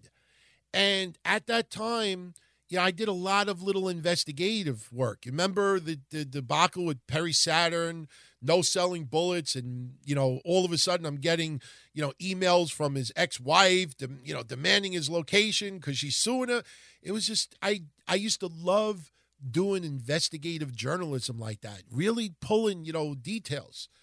And unfortunately, sometimes it just went out of control, this stuff with Kamala is another example. But at that time, I pulled a lot of information exclusively about Marty Jannetty. He went public and called us a liar. And we went on the following week, and we called his bluff, and we brought out all this information and proved that he was full of shit. W W E found out about this domestic incident that prevented him from appearing at some events. They fired him four months later. It's a true story. I mean, we didn't want, we weren't doing it to hurt Marty Jannetty, But, hey, the guy gets signed to a contract, and we uncover, you know, this domestic in- incident that prevents him from traveling, you know, certain areas. You wouldn't report it? Anyway, two thousand six, Saturday night's main event, Shane McMahon over Shawn Michaels in a street fight. The reason why I bring it up was because they tried to do the Montreal Screwjob to Shawn Michaels. You got to remember, in storyline, Bret Hart was returning, and they were trying to bury the hatchet. They tried to take a lot of focus off of the original Montreal Screwjob. They decided that they were going to have, you know, they were going to screw over Shawn Michaels. Does anybody really remember Shawn Michaels getting screwed a la Montreal Screwjob in oh six on Saturday night's main event? You might remember the match, but you don't really think about the Screwjob that night. But one thing that everybody does remember from that night was Mickie James and Trish Stratus teaming up to defeat Candice Michelle and Victoria. And at that time, they were doing a storyline when Mickie James was infatuated with Trish Stratus. After the match, Mickie James goes to kiss Trish Stratus on the lips. And look, Mickie James is still very attractive. I mean, she's always been attractive. At that time, when, you know, we were shortly after the H L A stuff and all that, you know, it was an interesting storyline to have Mickie James, you know, being attracted to Trish Stratus. So the storyline was she goes to kiss Trish Stratus on the lips. Trish Stratus refuses. Mickie James is insulted. And that night, she turned heel and attacked Trish Stratus. two thousand seven, I know there's some Sonata fans out there. Sonata makes his pro wrestling debut. Wrestled at All Japan Pro Wrestling's uh, event this week in oh seven. He teamed up with Ryuichi Hijikata, and they lost to Katsuhiko Nakajima and T twenty-eight. two thousand eight, Vince McMahon gets his star on the Hollywood Walk of Fame. I did not realize, and I looked it up to see if it was true, they actually put Vince McMahon next to Kermit the Frog here. Yay! Yeah, when I do that intro for Breakfast with Blasi, I can't tell you how many times people are like, hey, who did the Kermit the Frog impersonation? I do all my uh, my impersonations here. Kermit the Frog here, N X T, N X T, yay! I used to do all the fucking Muppets. Look, look at me, look at me. I could do others, but I'm not going to start doing impersonations right now. But it was this week in oh eight that Vince McMahon got his star in the Hollywood Walk of Fame. Do you like a little audio recap of how it went down that night? Here you go. Welcome to the Walk of Fame, sponsored by the Hollywood Chamber of Commerce. This morning, we honor a man who has made television history by bringing global attention to the wrestling world with his very popular action-packed shows. Today, we will place a star on the Hollywood Walk of Fame for Vince McMahon. I mean, look how far W W E has come. And today is all about saying thank you to one man.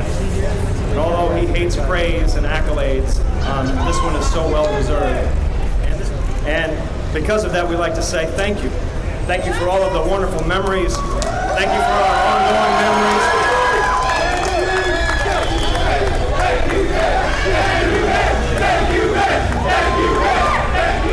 As I walked last night on the Hollywood Walk of Fame, I looked down and I looked at so many heroes, so many people as heroes that are immortalized in this Walk of Fame. And I am very privileged and honored to be a part of the induction for star number two thousand three hundred fifty-seven, where my hero, my father, will be immortalized among them. Congratulations, Dad. Wow.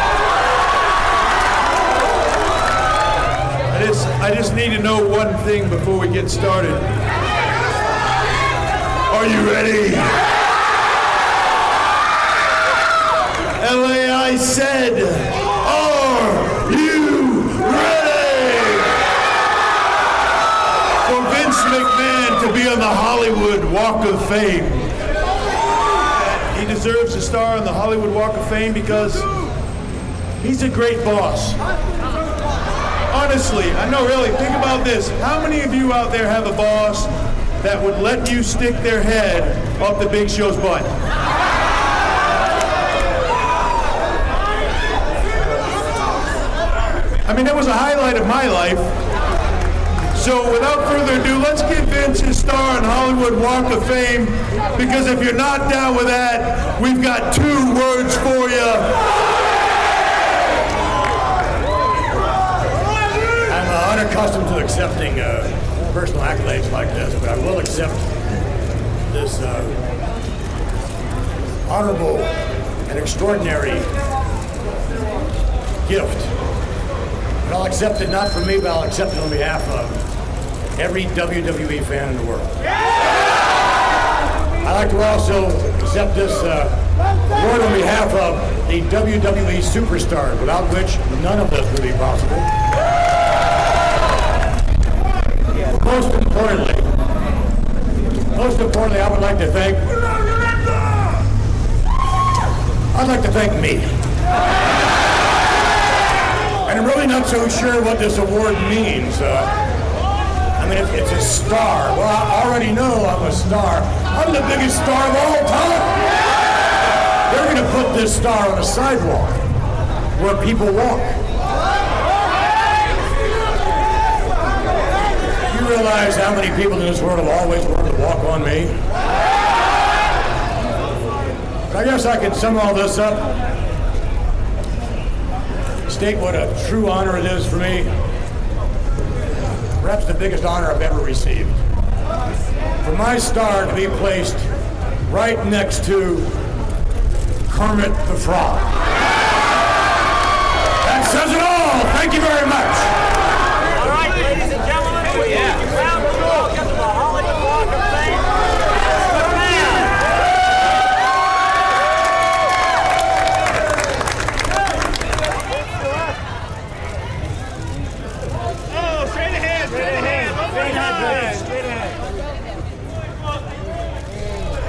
This is an awesome day for me. Uh, thank you, Hollywood Chamber of Commerce.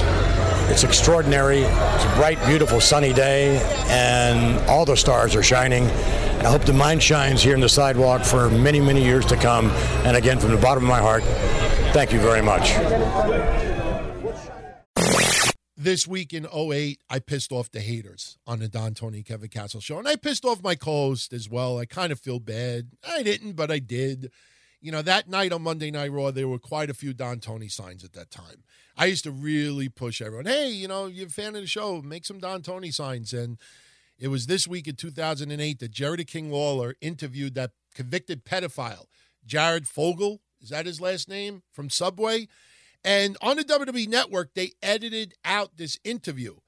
And I know, you know, he's a convicted pedophile and this and that, but W W E edits out a lot of clips on the network simply because they just think it's not appropriate. And yes, Fogle being edited off, yeah. But um, the reason why I'm even mentioning it is because one of our dedicated listeners at that time brought a huge Don Tony sign and was sitting right behind Jared Fogle. And as Jerry Lawler is interviewing Jared Fogle, there's this big green Don Tony sign in the background. And there were signs that night as well, and I was having fun on the D T K C show about all those signs. I mean, that's that's humbling for me, and I still enjoy it. And, you know, it's it's a shame that we don't get signs like we used to when we used to watch, you know, wrestling. And I'm not just saying for our show. I'm just saying signs in general. I mean, Jesus, you look at some of the Raws during the Attitude Era, even Nitros, and the number of signs, it's you're talking thousands and thousands and thousands of signs. At some points, there was probably fifty percent of the audience had signs. And people think I'm making it up. I'll post a screenshot of one event that I saw recently in W W F back, back then. You'd be like, holy shit. It's just, it's unreal. But still, I had fun this week in oh eight. two thousand nine. Destination X, T N A, A J Styles defeats Booker T to win the Legends Championship. Why am I mentioning it? That made A J Styles the first ever Grand Slam champion in T N A history. And for those that are going to ask me, hey, who else are Grand Slam champions in T N A? Well, I did the research. A J Styles, Abyss, Samoa Joe, and Eric Young. They are the only four to hold the Grand Slam Championship. Now, as far as Impact Wrestling these days, I've brought this up before. You go to their website, there is no title history up there. There's no title section. We can't figure out if these titles now are still acknowledging T N A's lineage. You know, it's very confusing the way the titles are possessed right now. And when you have a major promotion like that, shit like that needs to be cleared up before people like me take notice of that. So anyway, and by the way, for people that are curious, you know, just to show you the number of titles that A J Styles has held while in T N A slash Impact Wrestling, well, it really was T N A the entire time he was there. He held the N W A World Heavyweight Championship, the T N A World Heavyweight Championship, the N W A Tag Championship, T N A Tag Championship, X Division, and the Legends title. So it's pretty impressive. two thousand eleven, memorable moment on Monday Night Raw. I was going to play it, but you got to see the visual instead. Uh, you had The Miz mocking The Rock, and he gave John Cena rock bottom. But he came out bald, wearing The Rock's attire. People for a quick minute thought that The Rock was coming out, and The Miz really shined that night. And I just, I can't believe it's already that many years, but it was still, it was a cool moment. Another cool moment from that night, Jim Ross made his return to W W E and uh, appeared on Monday Night Raw. Now, at this point, you got to remember, you know, this in, in perspective. Michael Cole was full-blown heel and feuding with Jerry Lawler. So Jack Swagger was in the corner of Michael Cole and basically helping him with a lot of segments. And Jim Ross had a confrontation with Michael Cole. This led to Jack Swagger putting the ankle lock on Jim Ross. And this was to hype up the feud between Jerry Lawler and Michael Cole. We're going to wrap this up momentarily. But first, I want to get to two thousand sixteen and got some audio for you as well. This had to do with a match between Chris Jericho and Neville that took place on Monday Night Raw. Charles Robinson was the referee. And at that time, we didn't know what was going down. But since then, obviously, it's uh, a moment that people remember. And I got two audio clips for all of you. Now, basically what went down, if you don't remember this, Neville broke his ankle during that match. And if you watch the match, they come back from commercial break, and they're pretty much wrapping up the match. Neville goes for a baseball slide through Chris Jericho's legs in the ring, and Neville gets his ankle caught, and he fractures his ankle. And, you know, you hear a lot of the uh, the comments between Jericho and Neville and even the referee. And basically you hear Neville saying that he rolled his ankle. You hear Jericho asking if he's okay. And you know, Jericho goes to pin him. Now, Jericho thinks that the match is over because of this, you know, sudden injury, but Charles Robinson stops the count at two. Jericho gets pissed, pushes Charles Robinson. Robinson D Qs Chris Jericho. Chris Jericho and Charles Robinson have some vulgar words to say to each other.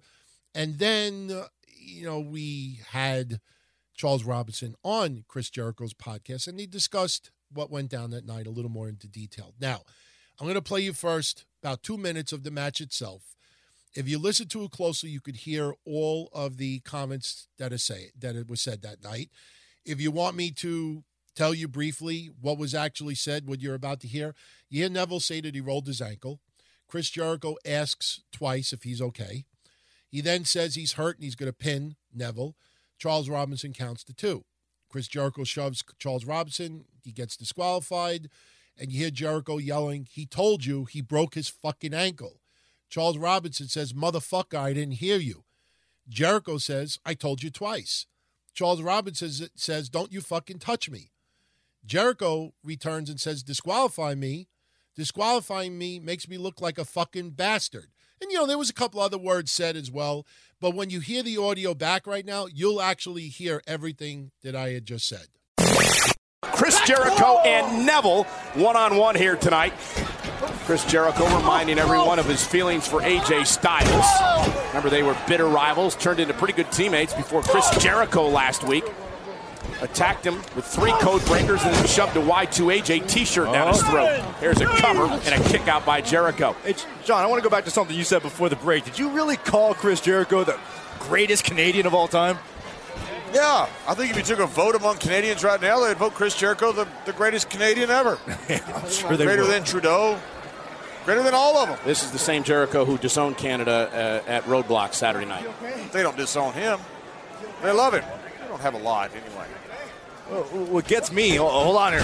Again, Jericho rolling up Neville here, shoulders down. Does he have him? No. Kick out at two.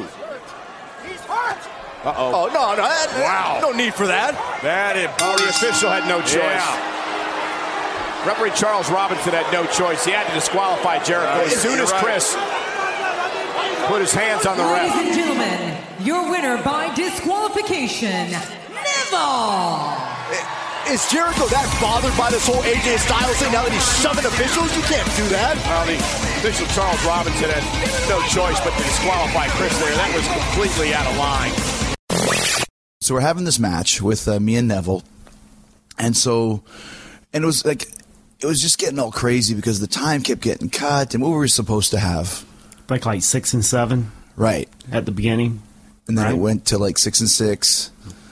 And five and five, five and five, four and four, three and maybe four, and it was just like this. You just cut in the time, and it's the worst part about being on near the end. I'm sure you've experienced that as well. You're in one of the things, it's like a collapsible segment where it's the main event of the show wrestling wise, but it, it's really not. Right, because you'll lose all the time.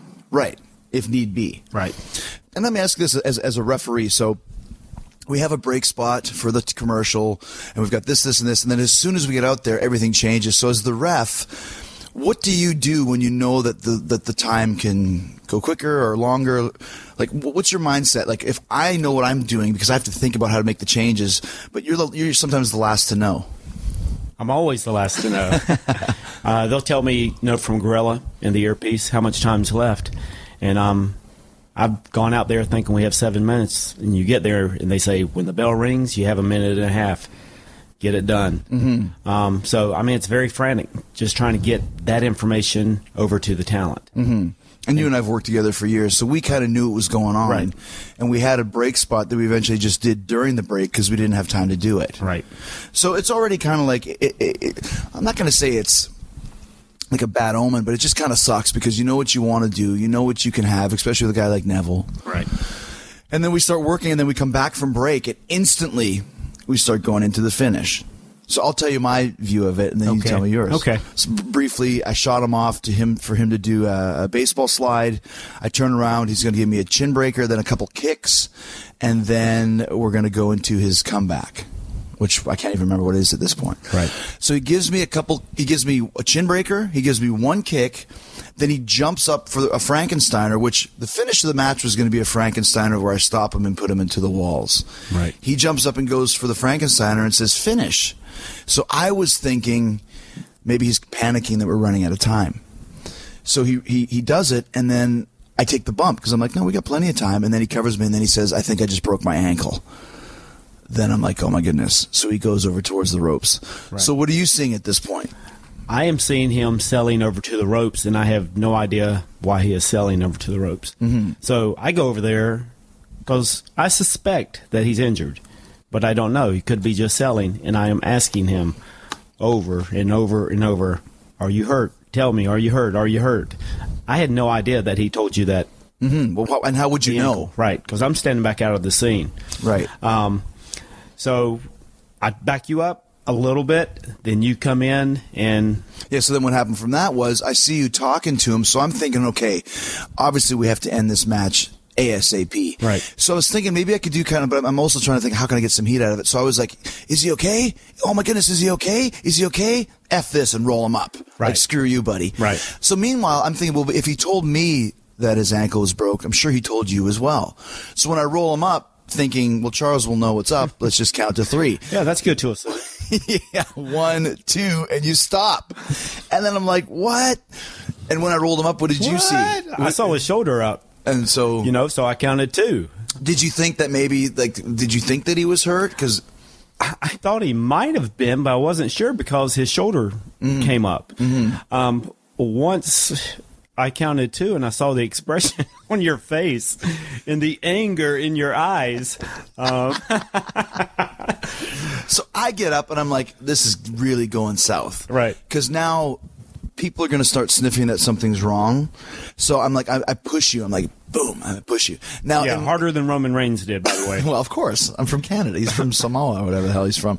But I'm thinking if I push Charles – I, I, I should have just said D Q me, but I'm thinking if I push you, you'll D Q me. Because I'm like, okay, okay, at least we got a D Q. Because all I'm thinking is we got to get the spotlight off of Neville. Right. Because I don't want this to be a really awkward moment where there's a guy down in the ring and then the thing just kind of ends. I think if I push Charles and he D Qs me really hard, really hard, then then then I can still still keep this rolling. And plus, I was like, why the hell didn't he count to three? I could do double whammy, right? Right. So then I push you, and what are you thinking? I'm thinking, why the hell is he pushing me? I mean, you really caught me off guard, and from the look in your eye, I knew that you were at least a little bit angry. You know me well me. enough, right? Yeah. yeah. Uh, you were a little angry, which I understood. Um, so.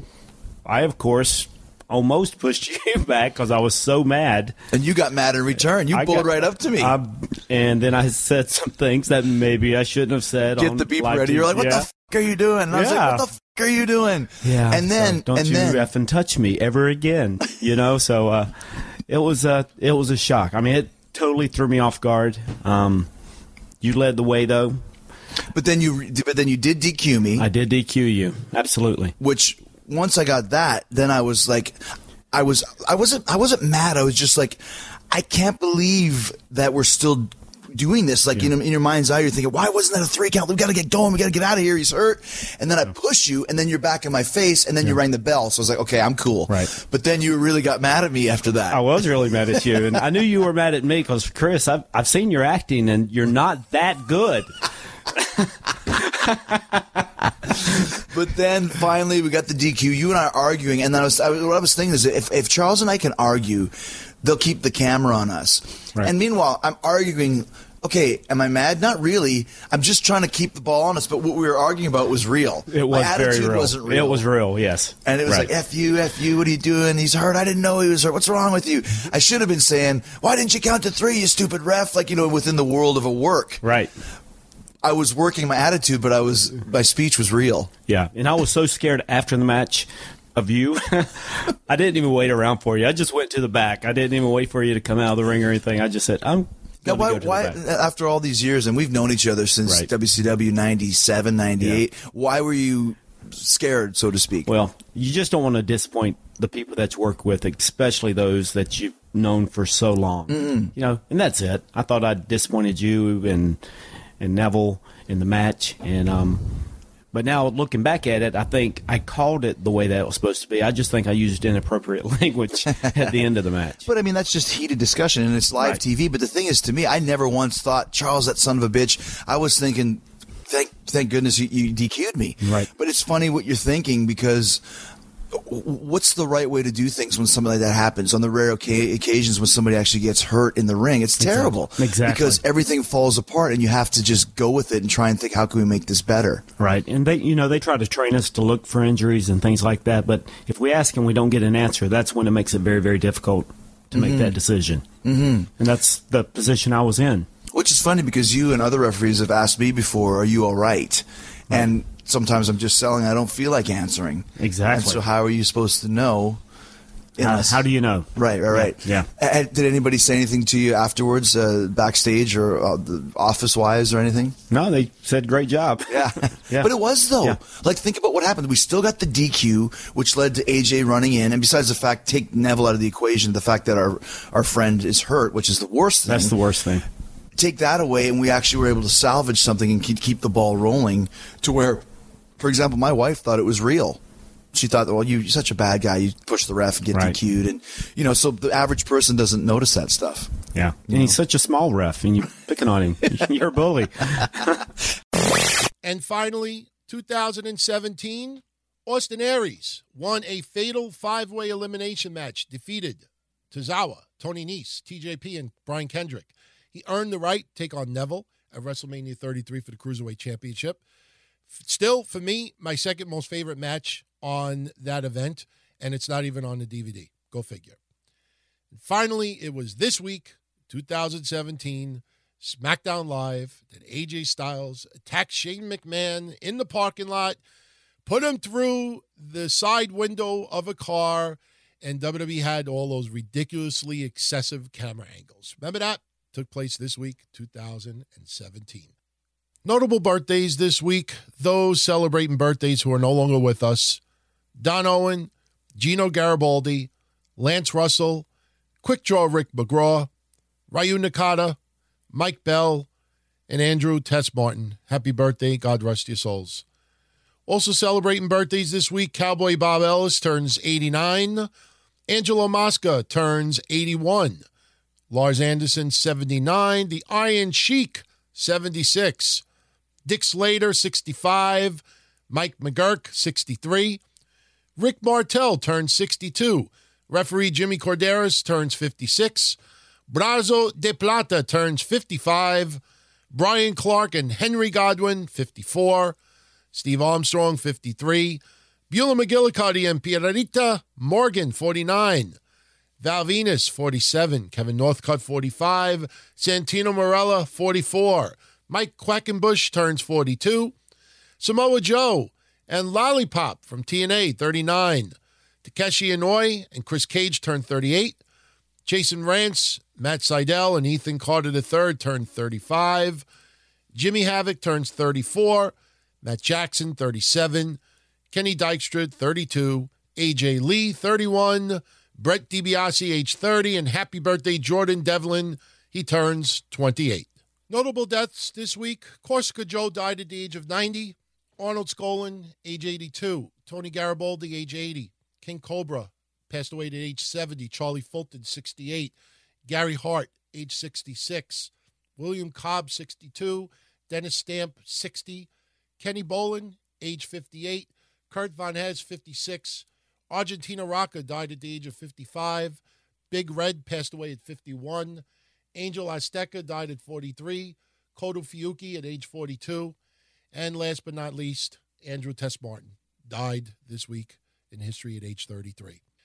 And with that, we are done with This Week in Wrestling History. I will be back one week from today, which will be exactly yours truly's birthday, March twenty-seventh. But I will be back with another episode, as always. Yes, next week we'll focus on the closing of W C W, WrestleMania memories, and a lot of other things mixed in. It'll be a lot of fun. So definitely check it out. Follow me on Twitter, at DonTonyD. The website, Don Tony dot com. Email, DonTony at Don Tony dot com. Facebook.com slash DTKC show. And if you like what we do and you want to help support the shows, keep us in business, keep the lights on and the bills paid, check out our Patreon page. It is patreon.com slash Don Tony. This week, you will get some Patreon exclusive podcasts, including Breakfast Soup uh, featuring yours truly and Anthony Missionary Thomas, Dark Chronicles, which is hosted by Kev Castle and his friend Trez. And we got a lot of other things going on as well. So go check it out, patreon.com slash Don Tony. Everyone, enjoy the rest of the week. Be well, and I'll catch you all soon. Ciao. Hello. Discover here to explain our cash back match. Here's how it works. We give you cash back for using your Discover card on the things you were going to buy anyway. Then we match that cash back in your first year. And that's why we call it cash back match. Now to recap and say cash back one more time. We match all the cash back you've earned at the end of your first year automatically. Discover. Exceptionally common sense. Learn more at discover.com slash match. Limitations apply. You know when you order a new video game or a golf club or a blender and then it arrives at your door, you get a little thrill. Imagine how much more thrilling it is when you order a new car. With Nissan at home, you can shop for the perfect ride and order it without ever having to go anywhere. Sure beats a golf club or a blender. Buy a new car entirely online with Nissan at home. Delivered direct from dealer to driveway. Thrill starts here. Services may vary at participating dealers, subject to applicable law. See dealer for details.